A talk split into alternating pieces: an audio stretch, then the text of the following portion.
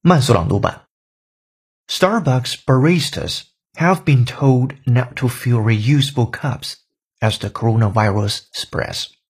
Starbucks has joined other food and beverage chains in taking action to prevent the spread of COVID nineteen, the novel coronavirus that has infected more than one hundred thousand people across the world. Starbucks baristas have paused filling personal cups or for hair mugs in stores. However, the coffee chain will continue to honor its customary ten cent discount to customers who bring their own mermaid tumbler cup or ask for an in-store option, so at least your wallet won't take a hit in the process. 本节课程就到这里，浩浩老师恭喜你又进步了。